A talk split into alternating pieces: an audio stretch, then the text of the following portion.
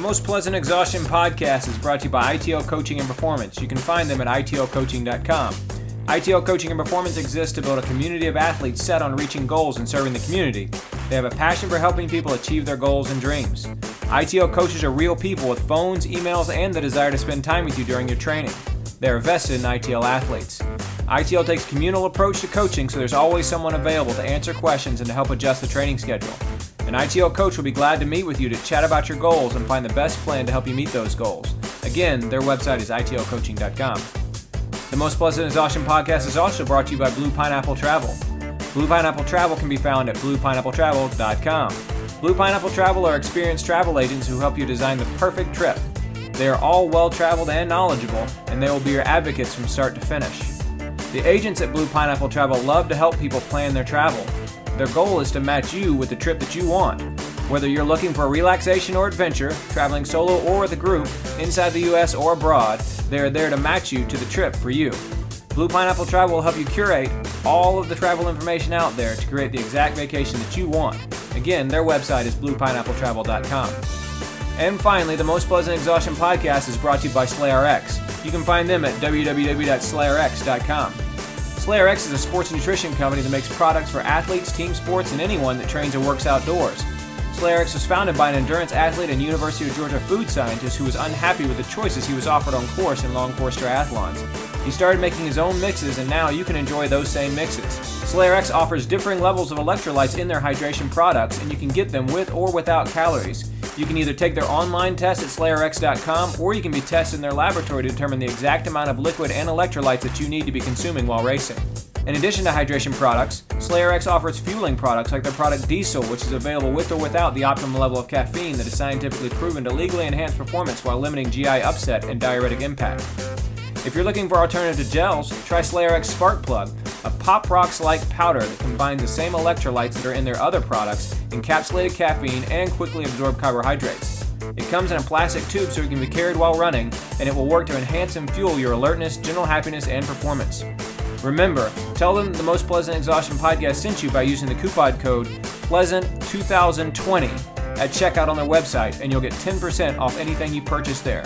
That's SlayerX.com, Pleasant2020. Test, don't guess with SlayerX. Thanks to all of our sponsors for making the Most Pleasant Exhaustion podcast possible.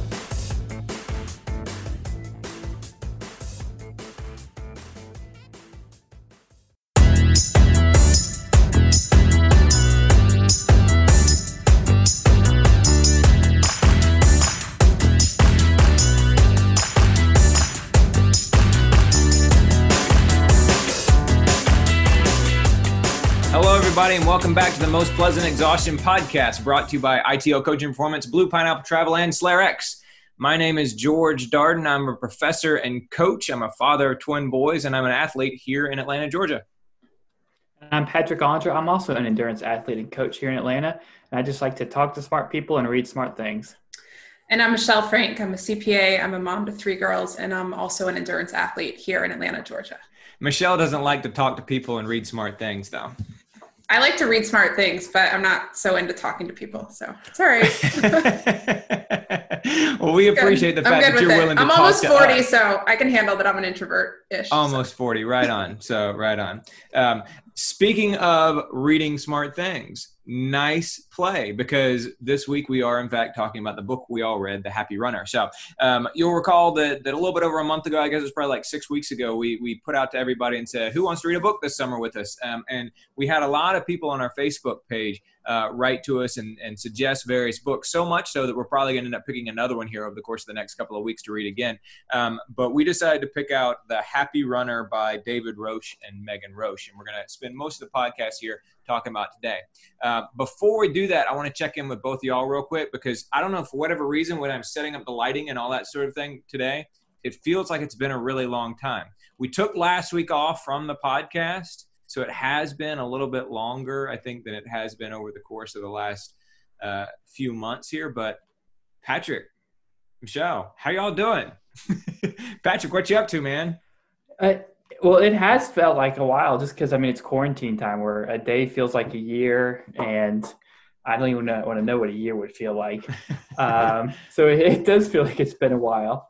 Um, so speaking of it being a while, I ran my first 5K this weekend in a while, Yes, you did. and was my first one since I believe August, which is almost a full year going from August to July. And not gonna lie, that was a lot of fun. It was a virtual one, mind you. We were not all packed onto a starting line or anything of that nature, but it was the Atlanta like run is one 5K. Now, now the full name escapes me, but The the one Um, the one ATL one ATL one 5K. ATL. There we go. One, one, one team There you go. ATL. That was it. One team ATL 5K. I ran it too. So very good. Yeah, and Uh, so for those of you who aren't familiar, uh, Atlanta Track Club usually puts on a different 5K sponsored by each of the major sports teams. So there'll be one in the summer, kind of sponsored by the Braves, one in the winter, sponsored by the Hawks, one in the fall, sponsored by the Falcons. And this year they decided, you know what, we're obviously not doing these due to you know COVID 19. So we're just going to have one big virtual race in July. Um, and then, of course, we couldn't have the Peachtree July 4th. So they probably timed it that to be the week after July 4th uh, on purpose. So where'd you run the 5K? I ran it in a little park in Lilburn, Georgia, aka Thrillburn, Georgia, where I grew up. this is the second time you've called It's it the Thrillburn town on of this parks and podcast churches. before, and and it's made me laugh both times. So very nice. You were pla- were you planning to run it on a track? Yeah, I was, and then I went to the track, and there's a giant sign saying track is closed for due to COVID nineteen. Oh no. So I was like, hmm, now we got to find another place. And was just driving um, around, saw this park that I'd never run it before. There was like one guy walking. So I was like, all right, there's not that many people here. Let's give it a shot. Did my first loop just to kind of see what the, the course looked like. And then voila, the rest is history, I guess. Right on, man. And you ran great. So so so Patrick's bearing the lead a little bit. He actually won the virtual 5K here. So well done. And and for somebody who has been base training only, um, is talking about how he's merely been base training over the course of the last little while. You threw down a pretty solid 5K, man. Well done. Yeah, it was it was a surprise. Not gonna lie. I mean, it was. So I'll just tell you the the three miles that I ran for that 5K. Even my slowest one was faster than any mile I've run, Mhm. like in any workout or anything. Any single mile I've run since January 7th, and here Mhm. we are, Wow. July 12th. Right on. Um, so I did not expect that kind of a result. I think it was a test. I think it's been a testament to to base training Mhm. and just kind of really consistent, easy running Mhm. day in and day out, really for four months. And then two months prior to that was almost nothing but tempo training for the marathon. Right on, man. Very so it was pretty interesting feedback that I wasn't expecting. And I'm sure I'll nerd out over even more over my like spreadsheets and running journals, etc. right on. Right on. But Okay, so so every- what, what, what did you think about expect that the from me. what did you think about the virtual format? Because I've run a few virtual races and I've done a lot more I've done a lot more races period than you have over the course of the last little while Yeah. here. What do you think about the virtual format? Like uh, you know, you do this thing, you Yeah, go out by yourself, you do it where you want to do it, then you upload your time. So this was my first one, Mhm. and uh, so I actually got to backtrack here and give my wife some credit too, because I was planning to just kind of lack, latch on a 5K at the end of a long run on Saturday, Mhm. and on Friday night she was like, "Go to a track, have fun, see what you can do. Like, who knows what'll happen." So I was like, "Okay, why not?" Like, I mean, literally the night before, I was like, "You know what? That's a good idea. Let's let's have fun with it." I wasn't really planning to kind of make it an event, and I enjoyed it a lot more than I was expecting. It's not the same as a big target race, obviously, but it still is a lot more fun than just another track workout or another easy run. And, you know, it, it was interesting because I remember I was warming up and I even did a few striders thinking, like, almost like, what am I doing out here by myself? Like, what's going on here? Is this weird? But the moment I started going, I mean, not even half mile in, I was racing, having fun, Mhm. checking my splits constantly, looking at my watch. Um, just kind of racing myself. And it, it ended up being a lot more fun than I was expected, Cool, for man. sure. Very Now, the good. virtual, the virtual part is weird because then you upload it and then you're almost like waiting for people to jump you or like you're just kind of waiting to see other people's results. That's Yeah. not so much fun. Usually How many it's- times did you check to make sure you stayed in first place after you uploaded your time? Uh, Or you didn't have to because George just kept telling us. So I was gonna say, I didn't- I didn't think I would be in first, and then when George texted me, then I was like checking every There you go. Regularly, Well, see- shall see, we a- say? after after I uploaded, so so there was a 36 hour window during which you could do it. You could do it from 5 a.m. on Saturday morning Yeah. until 5 p.m. on Sunday afternoon. And so so after I did it, and I did it around one o'clock in the afternoon on Saturday, and Patrick did it like 7 a.m. on Saturday morning. Um, and so after I uploaded, we were first and second. And I, I, I was like, yeah, that's kind of cool. And so that, that's and so that's what I sent to you. So if anything, I was the one that was probably looking to see because I wanted to see if I Oh, was going to stay up that high. I was pretty confident I would not, and I didn't, even though um, even though I only got passed by I think two more people, two maybe three more people. So um, and nobody over the age of forty, which is the thing that tends to matter to me the most these days. So, um, but there yeah, you go. Right on, right on. Um, I did mine What, on. what a- did I you did think of it? I, I know you've done more. I did yeah. mine on a treadmill. You I, did? just- I decided That's to cheating. I no, it's not cheating. I, I decided to lean into the whole virtual thing entirely and say, you know what, I'm going to go for a for a treadmill 5K PR here, and let's see how this goes. Um, but no, my my wife was out of town until yesterday, and then I, so I couldn't get up and and leave my sons. And for me, I felt like, given my current fitness level and and given the fact this is a virtual 5K and stuff like that, I didn't want to call up my parents to come look after my sons while I did it. Um, and so um, Yeah. and so so I had my sons with me, and I had to kind of figure out how to make that work, right? Um, and so so I uh, started looking back at my logs, and I said, "What's the fastest I've actually ever run a 5K on the treadmill?" And and I located a, a workout that I did back uh, in 2017 um, in the run up to the Chicago Marathon. Um, and I said, "All right, this looks like the fastest Heyo. 5K I've ever run, and, and on the treadmill." And so, so I said, "Well, let me let me see if I can beat this one." So I made that my goal. Um, and you know, I did the I did the Nikki Hiltz 5K, the the uh, virtual Pride 5K a couple weeks ago down in Florida. I did that one outdoors, um, and it was not super fast. Um, and I was like, okay, any improvement on that will probably be a pretty good improvement. And then if I can get a 5K treadmill PR in the process, that would be good too. And both of those things happened. So so yeah, I felt like it was a successful day for me and all. I'm definitely sore today though, which is always frustrating.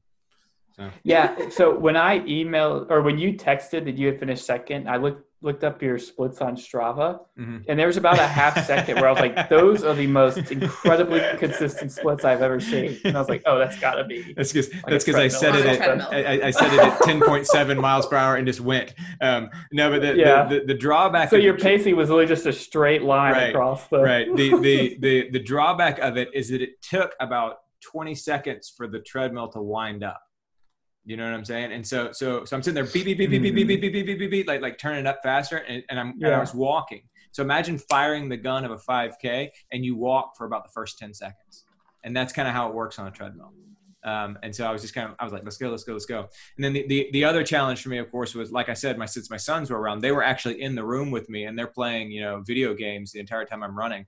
And my sons, over the course of the past couple of days, have decided that when they grow up, they want to be video game developers, which I'm great, fantastic. Let's do that, fellas. And so they started asking me about how they're going to trademark their own company one day.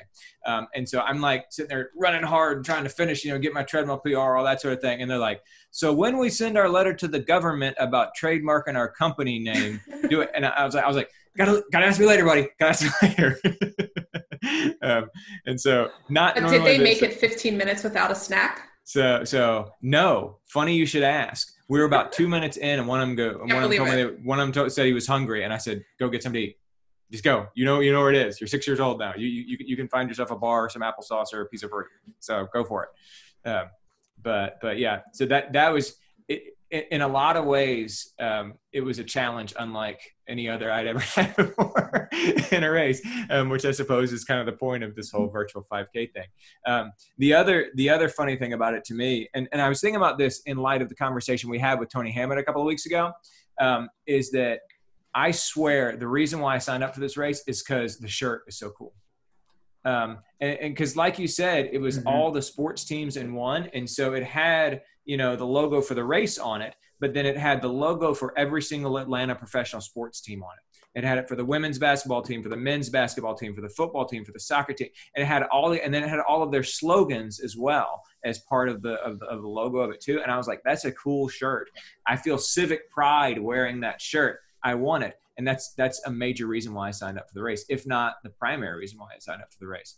And so, you know, we were talking about with Tony Hammett last week that oh no we don't need the shirt all we really want is the experience and then less than two weeks later i run a race that i signed up for in large part because i really like the shirt so so I, i'm actually kind of I, I feel like I finished that conversation, or we finished that conversation with Tony a couple weeks ago, and I was like, I totally agree with you. It doesn't matter to me. I don't care about any of the swag. I don't care about the T-shirt. I don't care about the medals. I don't care any of that stuff. I just wanted to be out there and be able to race. And and as I've thought about it over the course of the last couple weeks, I'm like, you know what? But I do kind of like like a T-shirt to reflect some of the, the the stuff I'm proud of. You know, if, if if I do run hard and I do I do accomplish something I think is worthwhile, I like to have that T-shirt. I like to have something tangible I can look at and remind me of something that I can take pride in. Um, you like that Pride 5K T-shirt too. So I like that Pride 5K T-shirt. It's a little thin. It's weird. It's like a. It's it's it's it's very. It's like see-through almost. Um, it's probably more expensive then. Probably. Yeah. Yeah. So, but uh, but yeah. Anyway, so so so considering all those sorts of things, Michelle is running Michelle, how was your how was your preparation for virtual Boston going? Because you signed up for virtual Boston this week, right? I did sign up for virtual Boston. Take um, us through it. Um, so yeah, I've been on the spin bike for the last several weeks. Uh, started getting a little bit of soreness in my Achilles back in late May, and uh, just kind of offloaded everything the weekend of June fifth, and took a little bit longer to get going again. But uh, I ran about 35 minutes today uh, after doing a lot of walk running the last week after spinning. So I feel pretty good about it. Um, I was just really happy to like put on running shoes and just go running, even though it was so yeah. short.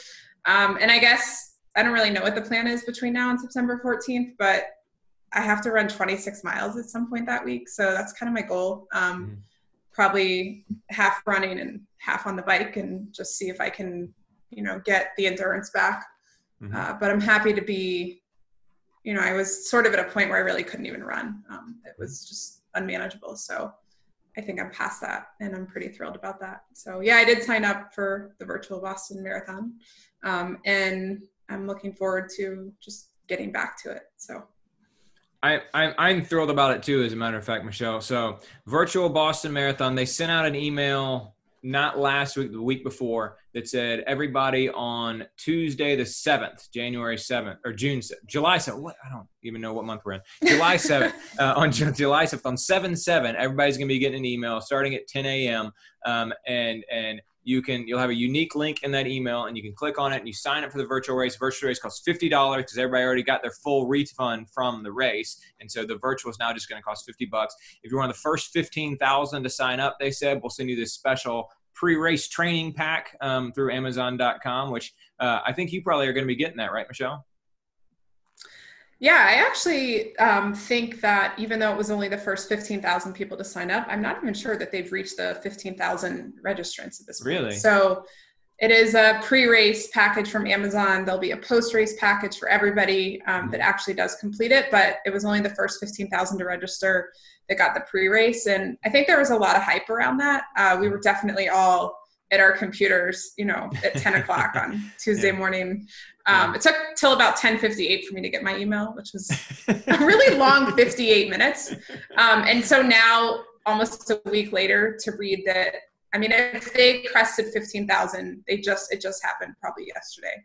Okay. Um, so probably shouldn't have been so paranoid about that. But you know, like I want the Sam Adams beer bottle opener, whatever. So. right. right on, right on. Um, and then they said, so so like you said, everybody's going to get the T-shirt. Everybody's going to get afterwards if you finish. Um, sure. They they uh, they said that you have any time of that week from September 14th or September 7th to September 14th to run. Uh, 26.2 miles. They said it does have to be a continuous run, but they did take off the time limit.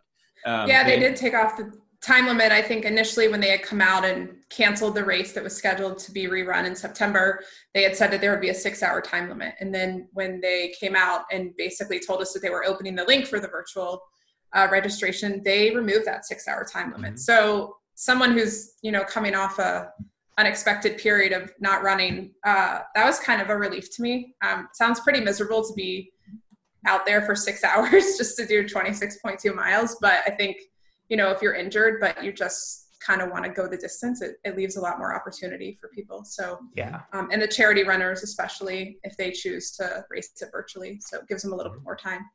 I agree. no I reason agree. not to. I mean, I don't know why you need a time limit on a virtual race. They're not holding the course or closing the roads or keeping Mm. volunteers out there. So I think that was a nice gesture on their part. Um, I think so too, and I think that's ultimately probably what they came to. Yeah. So I I have not signed up, Yeah. um, and and the reason why is because I t- as I talked about a couple of weeks ago, the Blue Ridge Relay is now a go, um, and it still is a go, and that's supposed to be on Friday, September 11th, which is smack in the middle of that window during which you're supposed to do the 26.2 mile continuous run, um, and so.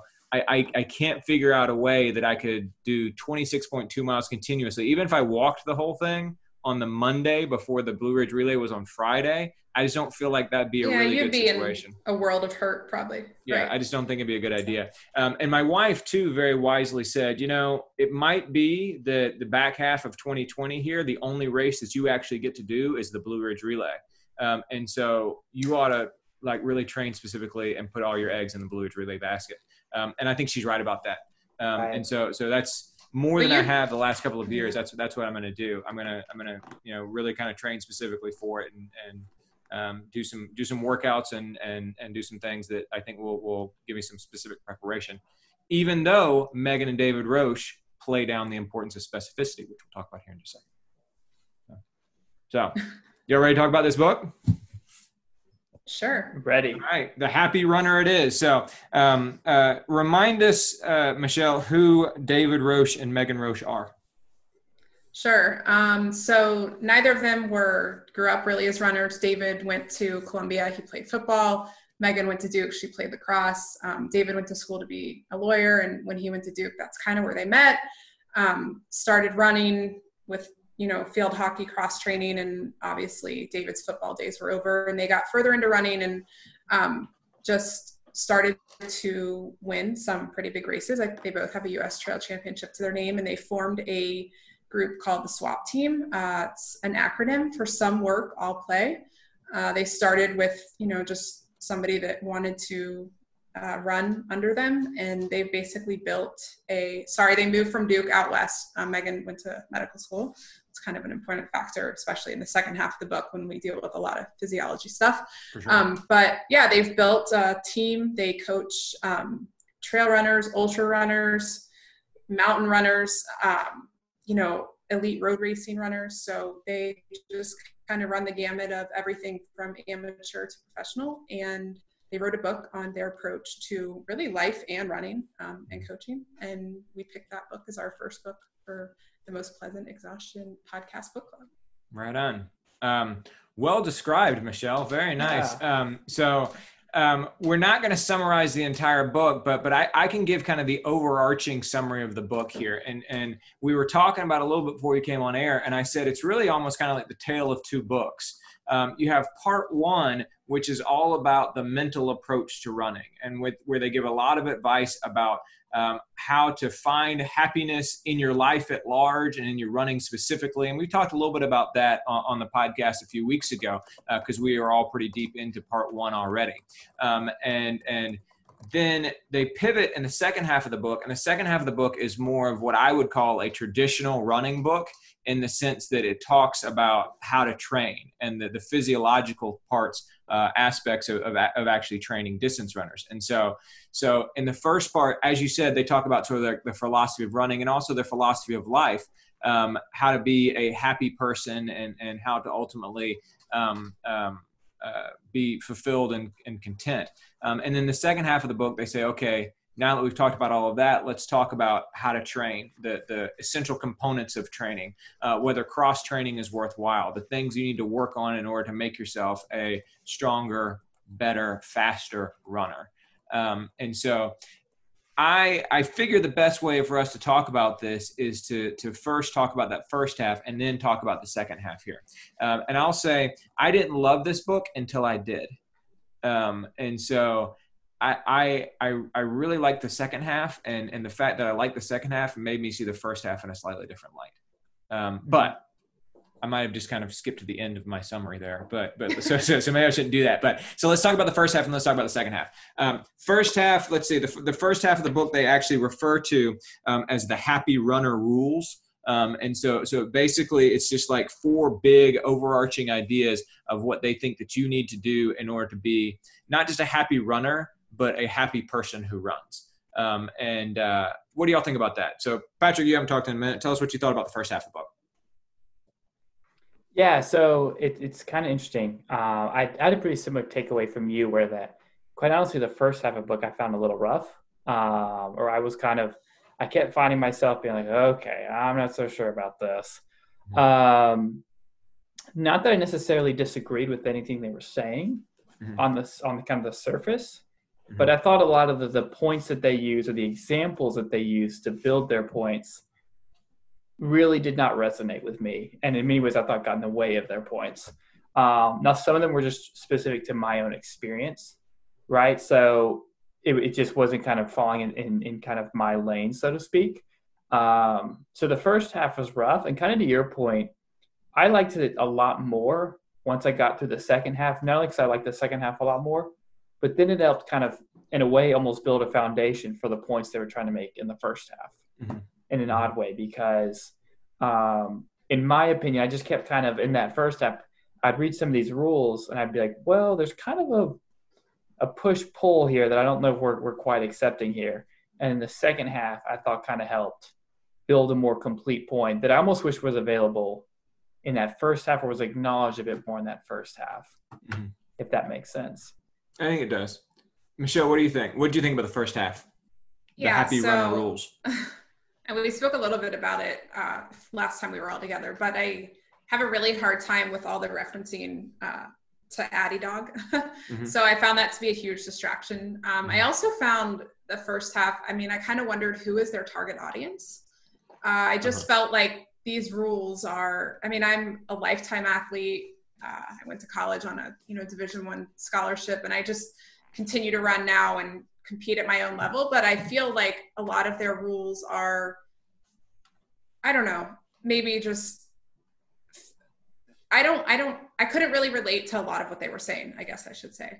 Um, and I felt like they were possibly um, dumbing down a lot of maybe more integral parts of kind of the mental approach to even just to like the daily run. Mm-hmm. Um, so I found the first part a little bit frustrating. I definitely did better, like you guys, in the second half. Um, even though, generally speaking, um, I felt like there was a tremendous amount of emphasis on the results don't matter at all. But all of their examples, both in the first and the second half, focused on, you know, pretty uh, admirable accolades of people who really had some great race performances. So um, I struggle with this book, I would say, and I feel like I'm the reason why we read it.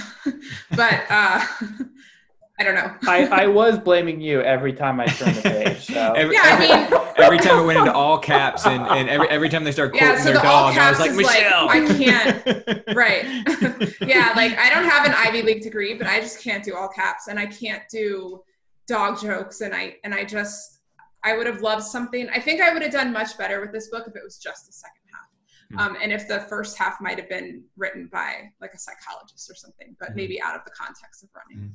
So, so it's, it's interesting you, you asked about, like you said, you weren't sure who the intended audience was.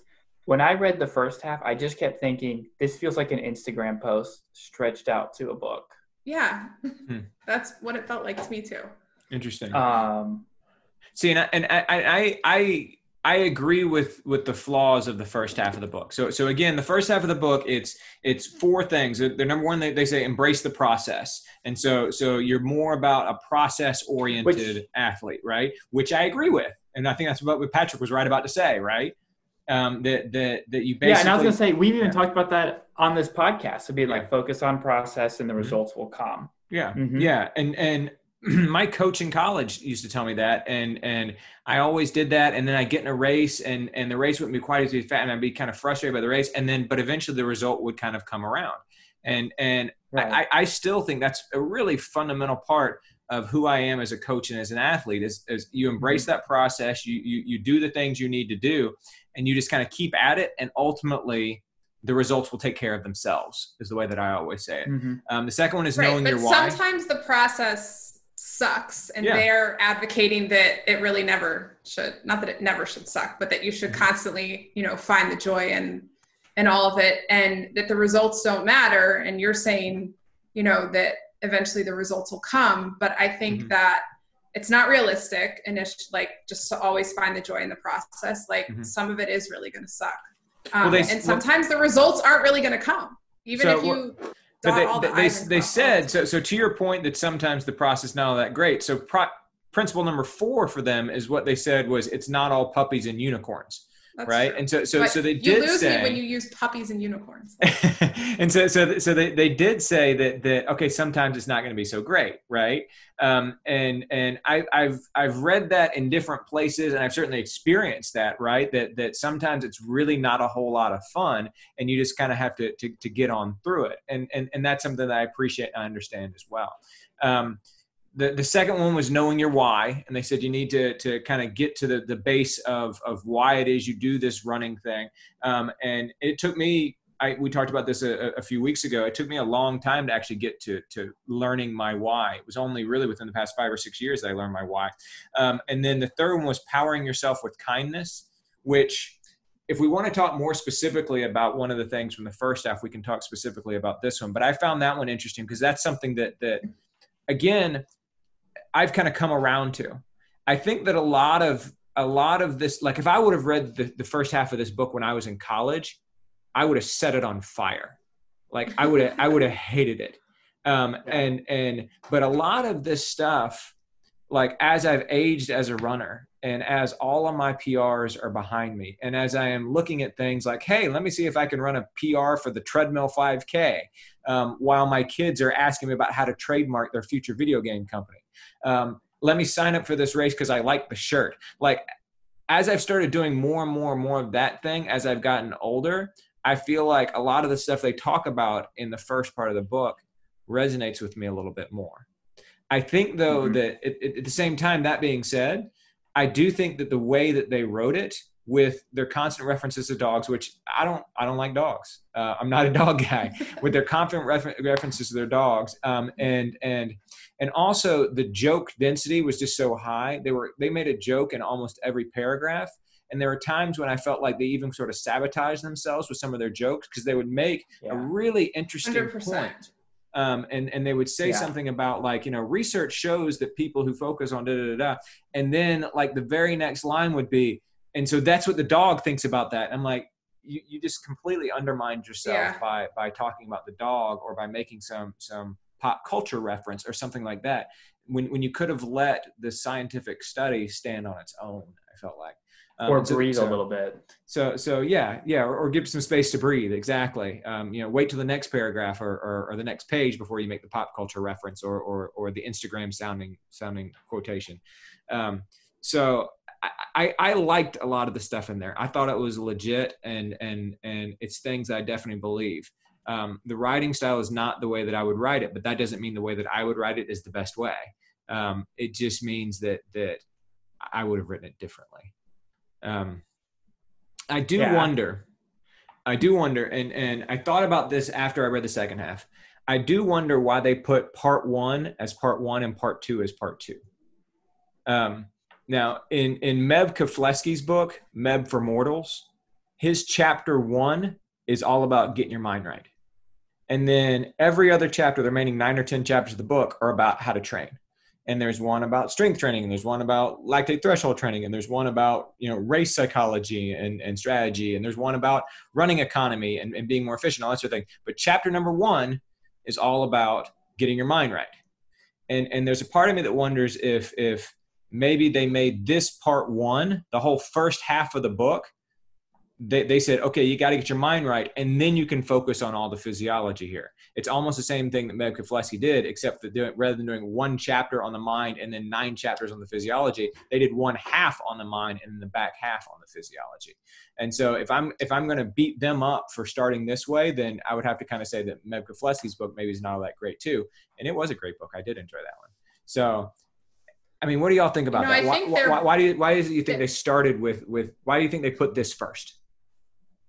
Their brand is all about um, like running is not life, so to speak. I mean, like you've got life and running's a part of it, and the more that you kind of weave it all together, and um, you know, not that they downplay the importance of it, but the athletes that transition to them and you know some of the more elite uh, trail running and ultra running athletes who speak about them i mean you just always hear that they treat their athletes with compassion they're invested in every part of their life not their running life it's a, mm-hmm. a full world approach like how does running fit into the person that you are they don't try to take somebody and make them this you know star runner so to speak um, even though they do have some star runners that have blossomed underneath their training. So I think they, in order to kind of stay on brand for what the swap team is, they had to start the first half of the book like this. I mean, I think if anything, this is extremely consistent with what we hear from their athletes who speak about what it's like to work with them. Mm-hmm. Um, so mm-hmm. I don't think that they. I think the second half for them is is almost just commonplace. Like that's the easy stuff for them. It's the first half where they feel like they are really sort of the niche in the in the coaching marketplace um, because i'm not saying everybody can figure out you know a program like the way they describe in the second half but i do think there is something to be said about all of the you know mind head worldview life mm-hmm. in the first half of the book mm-hmm. so i don't think they could have just written a book just with the second half that's not what they want that's not the type of athlete they want to coach mm-hmm. i think you're right Patrick, what do you think? That that's a good point too. I would say that also probably mirrors the experience a lot of adult runners have, or people that transition to, or runners that transition to them. At first, they just want to try something new, and it's really just about figuring out their scheduling. When are you going to fit in the run? How are you yeah. going to fit in the run? How are you going to motivate yourself, right? And then once you get the logistics out of the way or the, the mindset out of the way, then you can start to say, okay, now that we have you committed an hour a day, for example, or five hours a week, whatever the case may be, now we can think through how can we best use this time. Hmm. But at first, it's just about helping people carve out that time and carve out that that mind space and that mindset. And getting them hooked on running. Exactly. Exactly. Interesting. Um, yeah, I think that's. I think. I think both of those points are really, really interesting points because because I, I did find myself so so. Michelle mentioned like who the target audience was a few minutes ago, and and I I found myself wondering a lot through particularly through the first half of the book like who the target audience was. And I was, I I was like, bless you. Who, who is it that, that would, that would, um, that would, would really respond positively to this style of writing, um, and the message. Um, and, and I think that, that when, when I thought about, I, I think that, that one of the real things they were trying to do with the first part of the book, I, and I, I agree with both of you. I think that, that I think Michelle's point is excellent about how this is sort of their brand and this is like they had to put this first. Like this is who they are and this is what they have to do, and they have to have the all caps with the dog and all that sort of thing. Like that's just kind of who they are, and and it has to be called the happy runner, right? Um, what what does swap stand for again? Yeah, some some work, all play. Yeah. Um, and so some work, all play. Yeah. Yeah. And so, so, so, so I, I agree that kind of had to be that. And then, and I, and I agree with you too, Patrick, that, that I think that, that and, and I think this as an educator as well that that when you're trying to to teach somebody something or engage a learner, if you will, you try to to to to enrapture them first. You try and touch their heart first, and and you trying to get them hooked and curious about the process or about the topic, and then you go back in and you fill in all of those details and stuff, right? But you always try and hook them 1st mm-hmm. and so so kind of maybe that's what they were trying to do here as well. Um, I, I felt like with with this one I, I really felt like, and, this is based in part on the, the vignettes, and maybe this is just kind of what I'm bringing to it. I, I felt like in reading this, where this first part of the book could potentially be most valuable would be for like the really hardcore competitor. Do you know what I'm saying?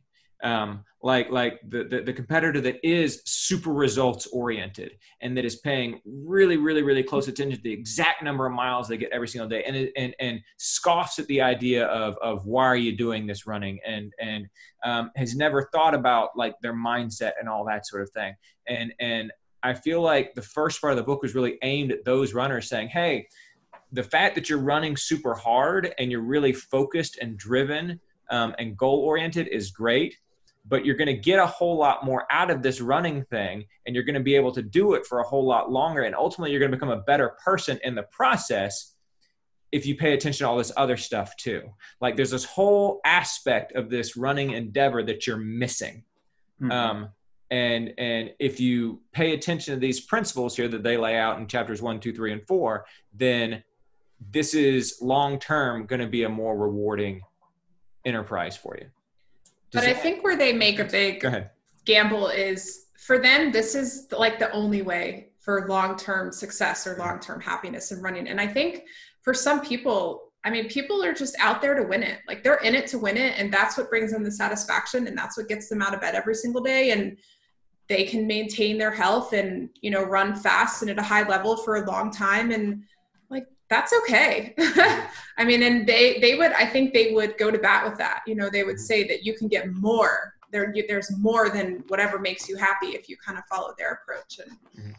that's just kind of where it lost me a little bit. Um I see and, and and the way that you describe it like that that doesn't lose me. I like that um, like like their writing style lost me a little bit and and their yeah. references to their dog lost me a little bit. But i think if i if if i sift through all of that like the idea of saying the idea of saying that the, the whole reason why we want to do this is is to ultimately improve ourselves as people um, i believe that strongly.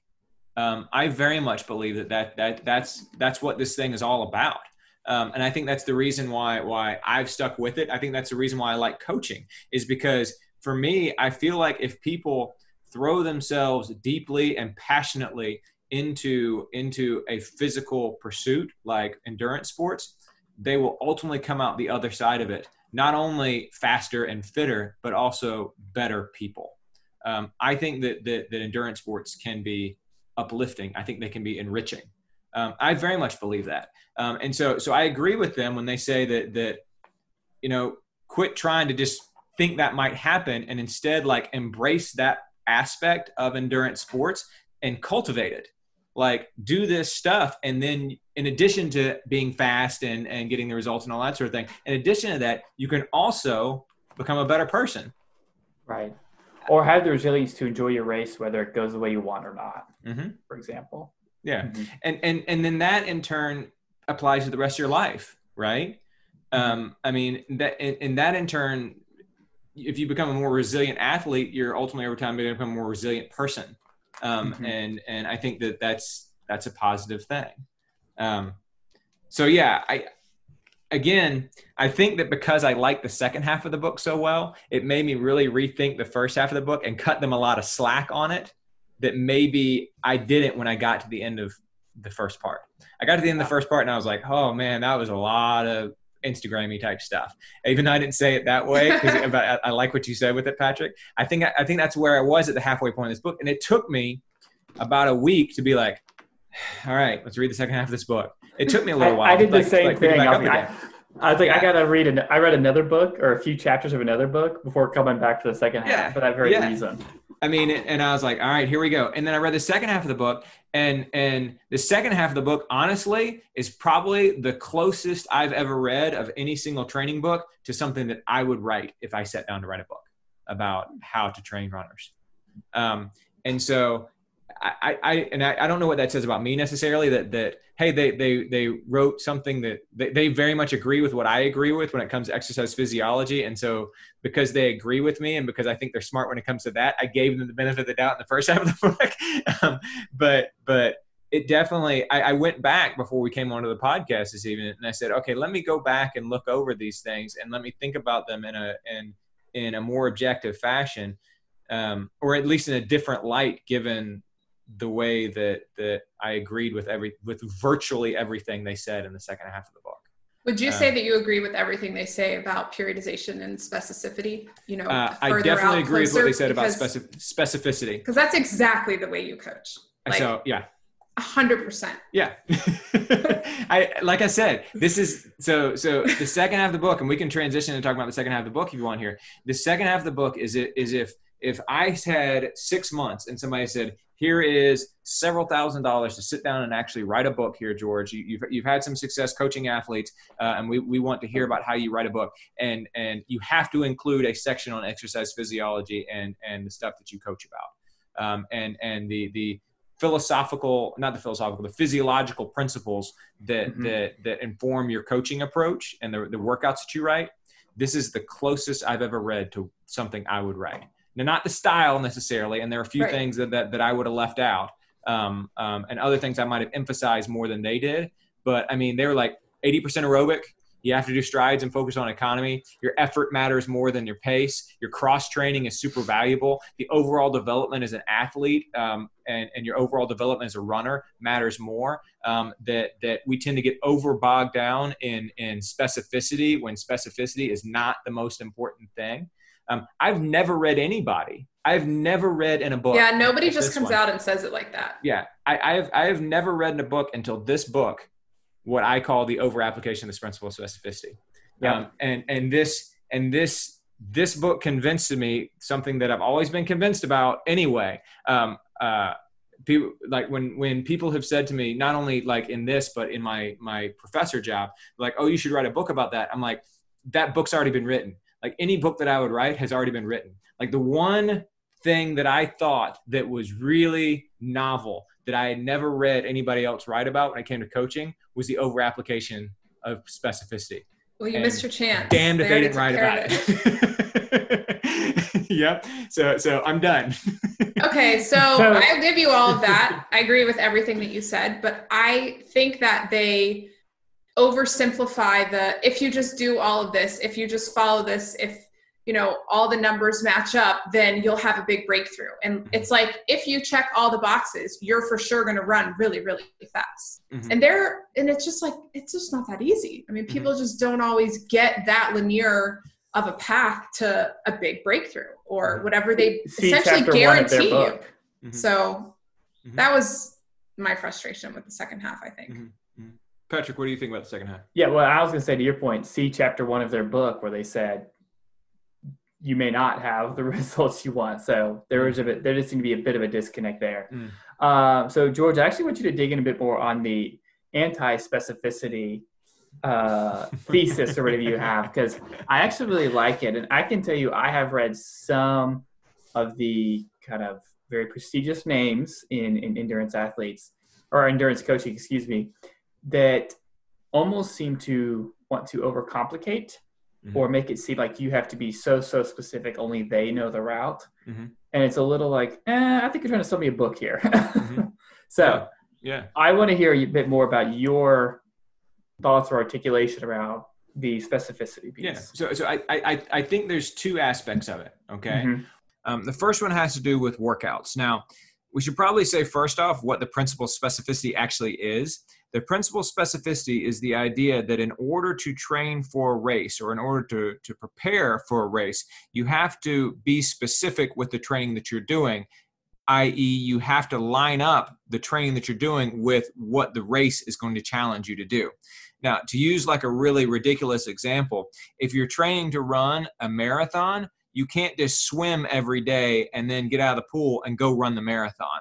Like, if you want to actually do well in the marathon, you're going to have to actually do some running since it's a running race after all, right? And so there is some specificity to it. And, and this is legitimate. I, I don't ever want to try and suggest here that, that, that specificity is not a real thing. Specificity is legit. I mean, um, as I've talked about on this podcast, as we've all talked about a whole lot over the course of the last little while here, in the latter part of April, all of May, all of June, I did virtually no running in order to try and let my my strained hamstring after the LA marathon start feeling better. But I rode my bike a ton. Um, and and really built a lot of fitness on the bike. In fact, it was it was more fitness I've had on the bike. Um, I was been fitter and strong on the bike than I've probably been in in five years. So I go out to run that that 5K, that the the Nikki Hiltz's Pride 5K, and I was super fit, and and so I was trying to run hard, but my my heart rate was staying super low, and I wasn't really even all, running all that fast. I was lacking what multi-sport athletes call run-specific fitness, and that was very clear. And so I don't want to try and suggest that that there's no such thing as specificity, um, and that the pres- principle of specificity doesn't matter, and that if you want to to do the the swim around Key West that that you'll be fine if you just prepare for it by lifting weights and and riding a bicycle. That's not going to do it, right? You do have to prepare specifically for a race. Um, but I think that that people tend to over apply the, the principle of specificity a little bit too much. So, like I said, twofold. First of all, would be when it comes to, to workouts. And so I think a lot of times people think that, that if I'm going to be training for a marathon, every workout that I do has to be a marathon specific workout. And so it has to be longer and it has to be at tempo pace or slower. Um, and, and, um, it has to be of a certain ilk. And one of the things we've seen actually over the course of the last couple of um, years um, have been the training logs of a lot of elite athletes have shown that that's not even what they always do. Um, when Eliud Kipchoge released his training logs uh, leading up to his 201 in Berlin, um, it showed that one of his favorite workouts to do was a bunch of like three minute repeats. Um, when Kenenisa Bekele very recently, within the last two months, released his training logs leading up to his 201 in Berlin last year, his most frequent recurring workout was a 300 meter hill repeats session. So he'd run 300 meters up a, up the side of a hill. Now Berlin, like, is so flat you would think it's two dimensional. Uh, and so the idea of doing a hill repeat to prepare specifically for Berlin, that's that's not very specific. And then a 300 meter repeat for him would take less than a minute to do. And so he's doing one minute repeats up a mountain in order to prepare for a very flat marathon race and it worked for him. Uh, he ran 201. Um, and so the idea that, that we have to be super specific with all of our workouts is, is just not accurate. Your workout should be determined by what you need physiologically, what you need psychologically, uh, what works best for you, um, and and generally speaking, what it is you and your coach um, figure out is going to, to, to check all the boxes that need to be checked here.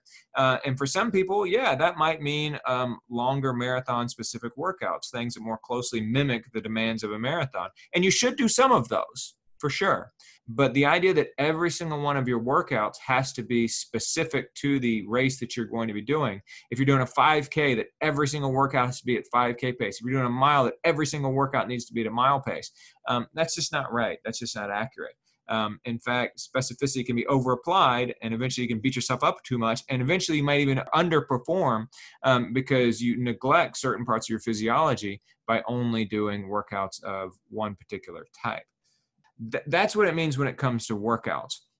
What it means when it comes to logistics, um, and this is the second part of it, this is the, the other aspect of it, is I think that oftentimes people are too specific. They over apply the principle of specificity when it comes to things like the courses that they choose to ride or the weather that they choose to do their runs in um, or or something like that. I've heard people say that they don't run on trails because they race on the road.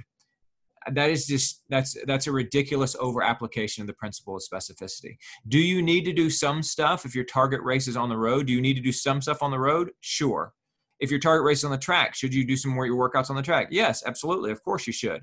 Um, if you're preparing for a triathlon that has open water swimming in it, should you do some open water swimming? Yes. But do you have to do all of your workouts in the open water? No, you don't. Um, should you do all of your workouts on the pavement if your target race is on the pavement? No, you shouldn't. Uh, as a matter of fact, you're much better off um, actually doing things up and down hills. I've seen people avoid hills because they're like, oh, well, my target race is the Tokyo Marathon and there's no hills in the Tokyo Marathon, so I'm not going to run up and down any hills. That's a ridiculous thing to do. Um, that's an over application of the principle of specificity when it comes to logistics.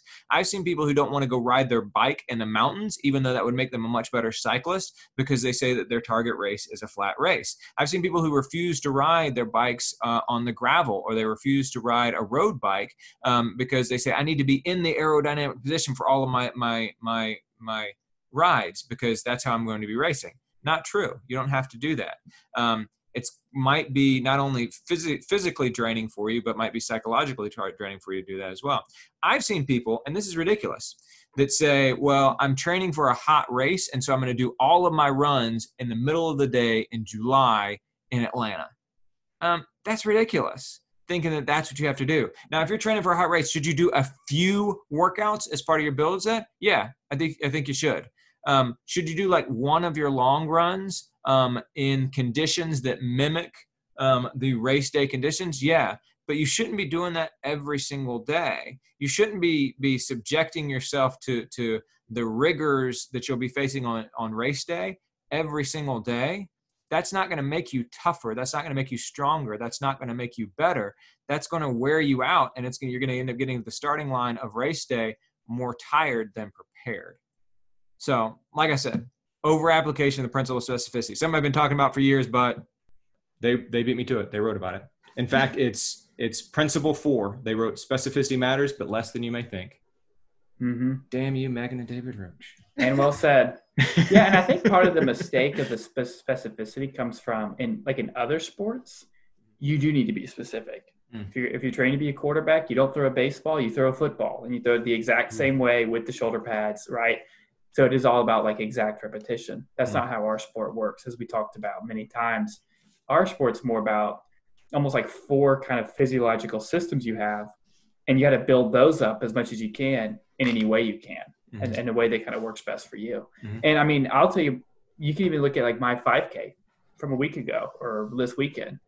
It's a perfect example of specificity not really playing into to success, or you could say finding success without that specific training. Now that was, I think, an extreme example, um, but I mean, you, you can kind of see that uh, Mhm. play out there for sure where I had never done any speed. I hadn't done any speed work in uh, seven months, and go out and run fine because I've been building up the endurance and Mhm. working on what I, you know I think we've said on this podcast before was clearly my biggest weakness, and I just never had time to fully develop in it. And then here we are with no races. I decided, well, I've never had time to just develop to nothing but long, slow running. So I'm going to do that, and I'm going to make it almost a game out of it. And then what do you know? Now my speed is is much better than it, you would expect Mhm. because I was able to actually develop a component of my own training or my own physiology that had been sorely underdeveloped Mhm. over the last decade. I mean, it, Mhm. it's been a while of kind of neglecting that piece. No, I totally agree with you on that. Um, I, I, I, I think it's um, again, I, I like what they wrote in the second half of the book. Yeah. Um, and so, so yeah, that, that, that very much made me change the way that I saw the first half. Um, so since we've already transitioned to talk about the second half of the book, um, Michelle, what did you think about the second half? Like, what were the things that stood out to you in the second half of the book? Well, I think I read this from a little bit of a different perspective because I had to kind of force myself to read it during somewhat of an injury phase. So Mm. I didn't want to read all these great things about running. Um, but I really appreciated, you know, what they said about cross training. I really appreciated the information on the high cadence cycling. I really appreciated all the examples that they gave about how really fast road runners transition to trails and ultras and you know they kill it for a year or two and then they just kind of die off or plateau and i thought their explanation for why that happens and how to prevent that from happening and how to you know kind of backtrack and start over and get somebody like that back to running fast speeds on trails was really interesting. And i think you know we've proved it to be true. Um, my only you know i like the physiology. I like the science in the second part. I i don't love that kind of like what um, Patrick was saying before, it's a little bit of a contradiction to the first part. I felt like all the examples that they give are of the prestigious trail runners who are out there winning Western Yeah. states and CCC. And um, if results aren't the only thing that matters, Why do you keep talking about people showering us with like, you know, the foremost runners right now and how well they're doing and how your training got them to podiums and all these, you know, major uh, Mhm. national and international races. So I felt it was a little bit. What's that word you use, George? I use the word said? disingenuous. Yeah. Yeah. And I thought that was a perfect Yeah. word. Yeah. Um, so that was my like I'm just I'm so literal of a person that I found that to be I found that to be frustrating. But um I do think generally speaking it was it was just hard for me to read all this stuff about types of training and what you should be doing when I'm over here, you know, running Sure. 10 minutes after a spin class. So fair. um, but you know what they said about cross training and stuff. If you're injured out there, um, it did definitely make me feel like I'm not really going to lose much. I definitely would Um, have so- written my, my my my section on my book one day would be on cross training would be more significant. So that's the one place that that I would have written more. Um, and and so that was the one place that I felt like um, in in the back half it felt more like a bunch of runners had written the book, and they are runners and they coach runners, right? yeah. um, I, I think that the that I am somebody who who advocates, and this is in part because I do it, but it's also in part because I, I've um, I've worked with multi-sport athletes, and so I, I'm familiar with um, the efficacy of of crossover benefits of training, right? Um, Mhm. And so it's a lot of times you will read, and a, a lot of times you'll read read books by runners or by running coaches about runners that'll basically say don't cross train. And so Yeah. the fact that this actually said, hey, cross training can be valuable, that's like progress. Yeah, sure. um, and then and then but they, they had one page on it and they're like so you know you just kind of spin a little bit and that'll probably do it and i was like okay i probably would have written a whole lot more about it there because i do that was my favorite page of the whole book. It, so. since that's what you were doing at the time that you were reading it Um, but yeah, but they give examples of Cat Bradley and Hillary Allen, and I mean, Mm-hmm. Yeah. if you like, I happen to follow them, so I know that they incorporate a lot of cross training. Like, I Mhm. know that they send their athletes Yeah. to the pool, and I know that they send them to the assault bike, and I know that they send them to spin classes. So, Mhm. um, I like that maybe they didn't focus on it enough, which I agree. You know, there could be a lot more to be said about cross training, Mhm. um, but I know that they actually they do believe in it, um, Mhm. just because their athletes partake in it. So Yeah. Right on, right on. Okay, and so so to me, I, it's something that I thought, and, and this kind of gets to to maybe what we're talking about with the whole disingenuous thing. I felt like I felt like the target audience shifted a little bit when we got 100% into it shifted. in, in in in part two, and Yeah. so so I felt like part one. I feel like like people who okay so so like like i said when i read part two i was like i was like okay i'm i'm on board here i'm i'm reading about the exercise physiology how to train how to periodize like what's important what to prioritize all that sort of thing i'm reading that i'm, I'm like i'm on board i got it da, da, da, right i am certain i know because people have told me um, that that's the way they were about part one and so there's probably a lot of people that were like, oh yeah, totally. This is totally what I, oh yeah, this just really articulates what it is that, that, that I feel and that, that, that what I try to do with my own running. Right. And so while I feel that maybe part one might have been uncomfortable for those of us who have always been really, really results oriented, I think maybe part two was maybe uncomfortable for the people who have always been not so results oriented. And so the, the, the people who, for whom it's very natural to embrace the process and the people from like the first run they ever did they knew their why. Like those people who have already kind of got nailed down the, the the the happy runner side of the whole thing then now you go into part two and it's like it's it's like okay now let's teach you since you've already got that the mental stuff let's teach you the physiology stuff you see what i'm saying? Hmm and so so it was almost like the first half was all about trying to get the really hyper competitive people to pay attention to the airy fairy stuff. And then the second half of the book was to get all of the people who who wear costumes and races and and never push themselves to actually add some structure to their training and, and perhaps become become faster runners whatever that meant you know even if that just meant going from from 16 minute pace to 15 minute pace in a marathon right? And so so i feel like like who they were speaking to changed a little bit there in the back half of the book. Does that make sense? I agree, so 100%. um i do think it's interesting what both y'all are saying about how they say the results don't matter and then they keep introducing people and talking about oh here's this person and here's what their results were and here's what they did. And so so it, do, it does sometimes feel a little bit disingenuous to say results don't matter but let me tell you how great this person is by by telling you what the results are right? Um i i, do feel like that's a little bit disingenuous and and perhaps even a little bit contradictory. So so i'm sensitive to that. Um what were some other things that, that kind of stood out to y'all? Hmm. i have two more things I would say the other one I would I could point out is the fact that they did emphasize easy running Mhm. in a way that I just always find refreshing. Maybe just that I have PTSD from years of Mhm. go hard or go home in other sports, and even early in I would say in my running career in high school and college, I almost had the same, almost foot. I was kind of coached with the same almost football mentality of Mhm. you know, run until you can't run anymore, then then run again, you know, 6400s or whatever it is that they did on Once a Runner. Mhm. And then it's always refreshing to, to take a step back and be like, actually, the real key is consistent, easy running or consistent running more than anything else. Mhm. Um, so, kind of like you were mentioning, I think any any author gets brownie points with me when they talk about it, you know, as an endurance coach, It's all about consistency. It's all about easy days. That's where the real magic happens. To use a phrase. Yeah. They had a quotation in there that I really liked actually in the back half that, um, and I should I should look at it and be more specific about it here just to make sure I say it right. But it was it was um, consistency is better or beats epic because epic can't be consistent. Yeah. Um, oh, for and, sure. And and I and I totally agree with that.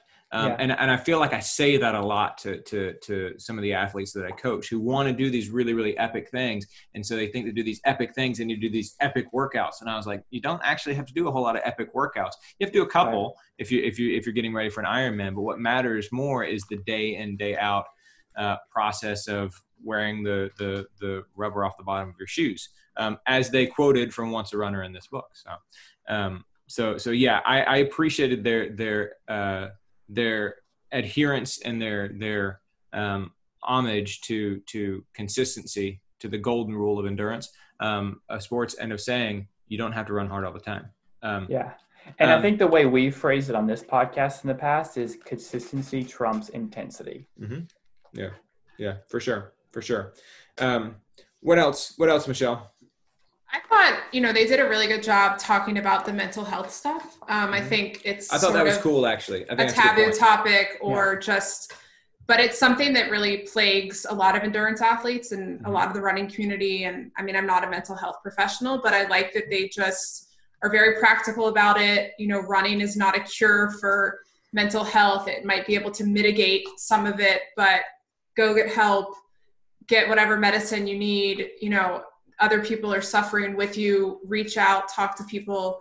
Um, I really liked that. I mean, this whole book could have been written without that, but Mhm. that for anybody who reads this that struggles uh, with depression or anxiety and they speak personally about their struggles with it also, Mhm. it's just another step in kind of, um, you know, debugging the the stigma around all stuff mental health. Um, and I agree. endurance sports is not you know a group that lacks suicide and it lacks anxiety and it lacks depression so i think just putting it in there and making it you know almost more important than some of the other stuff they talked about i, I really appreciated that um, i think that's a great just you know put it out there just talk about it talk about it everywhere I appreciate that too. I, I I think you make a good point, and and I I thought that was interesting because like I, I like the way you just said it. They could have written the whole book without that because it did feel like a left turn in the book. yeah To, to, to, to me, it felt like it's like okay, now we're talking about how mental health and there there there shouldn't be a stigma around mental health, and I agree with that. But if if you said George write a book about running, that probably wouldn't make the book, right? right There's lots And- of other things that that that I'm in and and I know about and I like to talk about that wouldn't make a book about running if if I wrote a book about running. And Right. so so for them to actually say, you know what, this is a, an important enough topic in life in general um, that that we want to include it in the one book that we're writing here. Um, yeah, I have respect for that. I think that was cool. And so so even though it was kind of a left turn, um, I, I I give them give them kudos for for saying this is something that's important generally speaking. And so so we're gonna we're gonna stick it into the book that we have here about running. While we got your attention, let's talk to you about mental health real quick. I really appreciated that. So it sort of reminded me of the Brad Stulberg with Outside Magazine and, you know, all of the writing that he's done in the recent years about mental health and his episode with anxiety. So Mhm. I Mhm. think that, And they um, mentioned him. yeah, and, Mhm. and they should have mentioned him. He's Mhm. done great stuff. So uh, yeah, I mean, I, a guy in my old running group committed suicide. So it's like, you've got all these runners and, you know, he was a great marathoner. And I just think endurance athletes, we take things to the extreme and Mhm. a lot of times we can try to run Mhm. away from uh, the type of stuff that really needs more than just running um, to Mhm. help. So the more that we can normalize that, the better it is for everybody. I agree. I agree. Yeah, I mean, it, it does make me think. Okay, since we've been talking about like what what what would my book wrote, look like if I wrote one, which I'm not going to. Um, if I do, it's not Ah. going to be about running. It's going to be about what I teach about. It's going to be about my professor field. Um, but it does make me wonder. Okay, what topic would I like slide in there that I think people also need to be thinking about while I've got their attention about running? Let me tell you what I think about this other thing. Um, there's a degree to which you could say I've done that with this podcast. A couple weeks ago, I slipped in a, a podcast about privilege, so you know. Well, So- I, and I think where it does tie into the happy runners, actually part of our it, it it's part of our criticism of part one, where Mm-hmm. it's almost like be happy and it's kind of fluffy, Instagrammy. Mhm. And so they Yeah, like there's I- real stuff out there that keeps people from living in that state of just like stream of conscious happiness.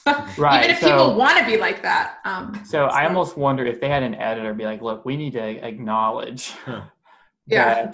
that or or or like a or, or like an editor early reader said said uh, you realize that that it's not as easy as you as you portray it to be like Right. like like like Right. there's a reason why human beings aren't dogs um there, there- there's a re- right. you know the the the there there's we we have stressors that that, that they don't have um and so yeah may- maybe somebody did and suggested that need to be in there and so maybe it's not as much of a left turn as i thought it was um but but yeah maybe I would love to know if they had a chance to rewrite this or if they did a, a second version, Mhm.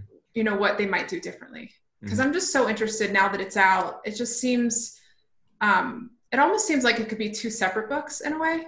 Mhm. I don't know. I, I tore this book is- apart. I is- mean, my book it is- was, it was it was two separate books to me. Yeah, my book is folded, highlighted. I've got page corners turned down. I just, I do too. Right on.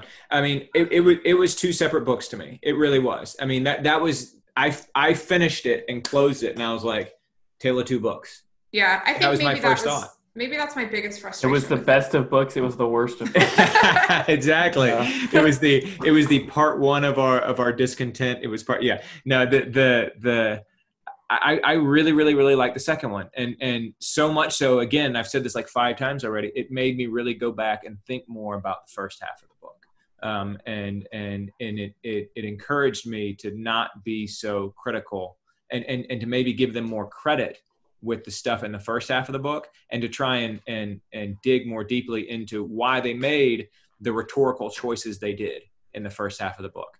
Um, because clearly they're intelligent people um, and and um, and clearly they have an interesting message and they have they have worthwhile things to say.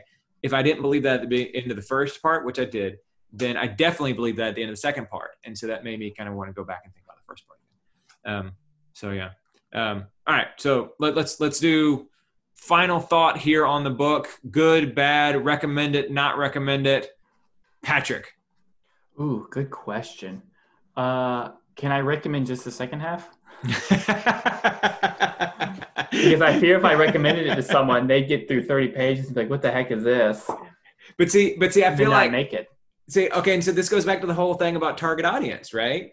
Um i mean I, yeah like i feel if i had maybe like a super hyper results oriented competitive person and i was like they need to to pump the brakes a little bit and start thinking about some of these bigger issues maybe i could point in the first half of this book but at the same time the first half of this book is just i, I would think would be so off-putting for that person That's what I say. That Yeah. style is not going to resonate with that person Yeah, at because all. it did because it did I, I think that because i think and the reason why i think that and i think that more now than i did an hour ago is because it was off-putting to the three of us um, Yeah. e- even to me which i would say of the three of us i am the one who who uh, ended up liking it the most.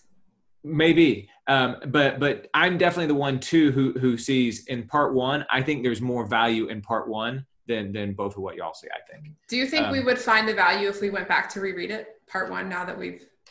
I'm debating rereading it honestly because I feel I like know. my assessment is is super critical. They also make me know. feel like I should be able to run as fast as I want to if I just kind of like dot the i and cross the t. yeah and, I, but i think that that's not see That's not their point. That's just Yeah. the way that it made me. That's just the way that that this book made me feel, especially the second half. Yeah, and but for for me, I felt like when I was reading the stuff in the in the second half, with with a mind to what they had written in the first half, um, for me it was less about about okay, if you do this stuff, Michelle, you will be able to run this time. It was less for me like George, if you do this stuff, you will be able to take eight minutes off of your your marathon. Um, you'll be able to PR in the 5K you know, even though your PR is from when you were 20 years old. Like, like, Less That's not- specific, but you can improve. yeah, it, it was more about like, if you do these things, you will be a better runner and, and you will find more satisfaction in the physical side of running, which will in turn bolster the, all that stuff that they talk about in the first half. So, how would you change your athletes' training based on what you just said? Based on what I just said, what do you mean? Yeah, based on if you do this type of stuff, like you will become a better runner. It will. I mean, what do you think they offer in that second half of the book that could translate to that in real life for somebody? So I, I, I think that the second half of the book, I think it's very valuable for someone who who, um, like I was saying before, who who understands and and and has naturally fallen into and and and really appreciates all those intangible aspects of running that they describe in that first half. Like the people who, and I never have understood these people because I'm not one of them. And I, and I, I, I very, I, I, am willing to say you, you all aren't either. But the people who say, I went out for my first run and it was just so magical and I loved it and I was hooked on running from the start. Bullshit. I don't know no. any of those people. That's but not I, true. But, I, but I've met a lot of those people and, and, and I'm like, that was not me. I'm the guy who says nothing sucks worse than running when you're out of shape because I think it does. But most people don't give it enough time to actually get in shape and get to that place where it's actually pretty good. But there are people out there who, who literally go for their first run and they're like, that you know they experience i guess a runner's high or whatever it happens to be and and and they're like hooked from the very start. I'm not that guy. I've never been that guy. But i think those people exist. And so i, I and i think those people exist and they're, and they're out there and they're and they're and they're enjoying every run and they're and they're they're like Phoebe on Friends. You remember her running, and, and so so so they're like that. And then and then that second half says, okay, here are the really basic training principles that you need to have if you want to get a little bit more serious and a little bit more structured. And if you do, and if you haven't been at all structured because all you've been doing is just what brings you joy, um, then you can probably speed up a little bit. Um, that's kind of the way the second half of it felt to me. Yeah. For, for, for the people who are reading it, those sorts of people who are reading it not for the people like us who are reading it. Because I recognize right. that, that, we, the three of us together, represent a certain segment of the running population. Um, we're the people who record podcasts about running. and and who stay up late on Friday nights and pay twelve dollars to watch an inner squad meet from the Bowerman. I was Club. so shocked you paid twelve dollars. I'm so proud of you. I mean, I wasn't awake, but I totally would have paid. I would have paid great. more than that. I enjoyed especially it. Especially knowing what they ran now. it was great. It was great. So very good. Um, so so Patrick would recommend the second half to people. Michelle, you say you're going to read it again. I do want to read it again the, before the fact I... you say you're going to read it again. You yeah. texted me at one point that you really didn't like the book. I think that, I used different words than that, but okay. um, but but the but the fact that you say that you're going to reread the book to me, actually, that's a pretty ringing endorsement. I feel like if I mean, if I wrote this something book was, you said I need to read it again because it has some stuff in it I might have missed. That that's actually pretty ringing endorsement. Yeah, this book was weighing on my mind for a long time, so I'm glad that I read it. Mm-hmm. I didn't walk away from it the way that I thought I was going from reading it, but now that I've read it, I think that maybe maybe read the second half and then read the first half. Hmm. Not just the second half, but I don't know. I don't that's know, interesting actually. advice. Okay, so that's interesting advice. So, so, so, and maybe I mean, that's maybe that's it, Patrick. Maybe that's what I need because if I had just read the second half, yeah, I don't know. Maybe I'll that's you know. it, Patrick. So, so, so, so, Patrick, to your point, maybe, maybe when when you recommend this book to somebody if you recommend it to somebody if they're a runner like you and me and michelle that's really goal oriented and knows the physiology and all that sort of thing tell them to read the second half first then read the first half. Um, and if there's somebody who, who who likes dogs and doesn't have a whole lot of structure in their training and and and and um, is very much naturally embracing the process and and and likes puppies and unicorns have them read it the way that it's actually done. It's like Star Wars, the different ways of watching Star Wars. Oh gosh, we're not doing this now. It's too late. It's almost 9 p.m. That's a whole other podcast. I have a lot of experience with that. But but, but it's a podcast I want to listen to. Um, I, am I'm, I'm not. That's what read... you would. That's what you would sneak into your book. I think you're right. Absolutely. I, I would I would sneak in a reference to not a reference to an entire chapter on why Rogue One is the the pinnacle of the Star Wars universe. Um, uh, all right so so i'm i i will have to check in with everybody a year from now and say whether whether the the, the book's really worthwhile because i tend to really chew on things for a long time. Um, and and uh, we'll see. So six months from now i'll be looking at my life and i'll be reflecting on something and and maybe even going to a race because perhaps we'll have a vaccine and be on the other side of some of this stuff. But um and and and i'll be hit by something and i'll be like you know what? That's just like megan and david wrote in their book.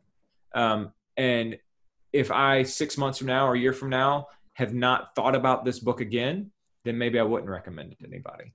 Um, but I feel like the books that really mean a lot to me are the ones that that over time and as I continue to grow and change are the ones that that you refer back to. You that I refer back to, Yeah. and that, and that continue to make sense to me. sure. Um, and so we'll see. We'll see. Um, I definitely think this book has the potential to do that and to be that, but we'll see. We'll see. All right, y'all. Good final words. This was fun. Actually, I, I I hope this met the Patrick standard of of talking to smart people about smart things. Did it, Patrick? Yes, always. All right, very good. Um, we appreciate you being here, Patrick. Michelle, thanks for being Take here. care, As George. always, thanks for spending all the time reading the book, and thanks for bringing the recommendation to us after all, or, or, or advocating for this one. I think we're gonna do a different type of book next time. I got All some ideas. All right, very good, very good. Thanks for listening, everybody.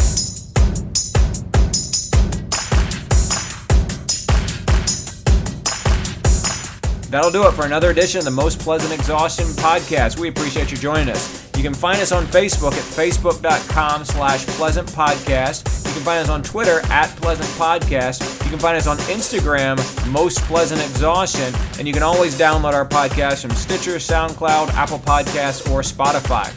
Don't forget to check out our sponsor, ITL Coaching and Performance at itlcoaching.com, on Twitter at ITL Coaching, at Facebook, facebook.com slash ITL Coaching and Performance, and on Instagram, ITL Coaching.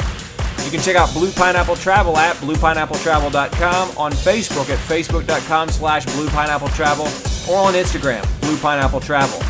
And finally, Slayer X. You can find them at SlayerX.com, on Facebook at Facebook.com slash here for SlayerX. That's the number four, here for SlayerX. On Instagram at here for SlayerX, again the number four, and on Twitter at official SlayRX. Don't forget the discount code Pleasant2020.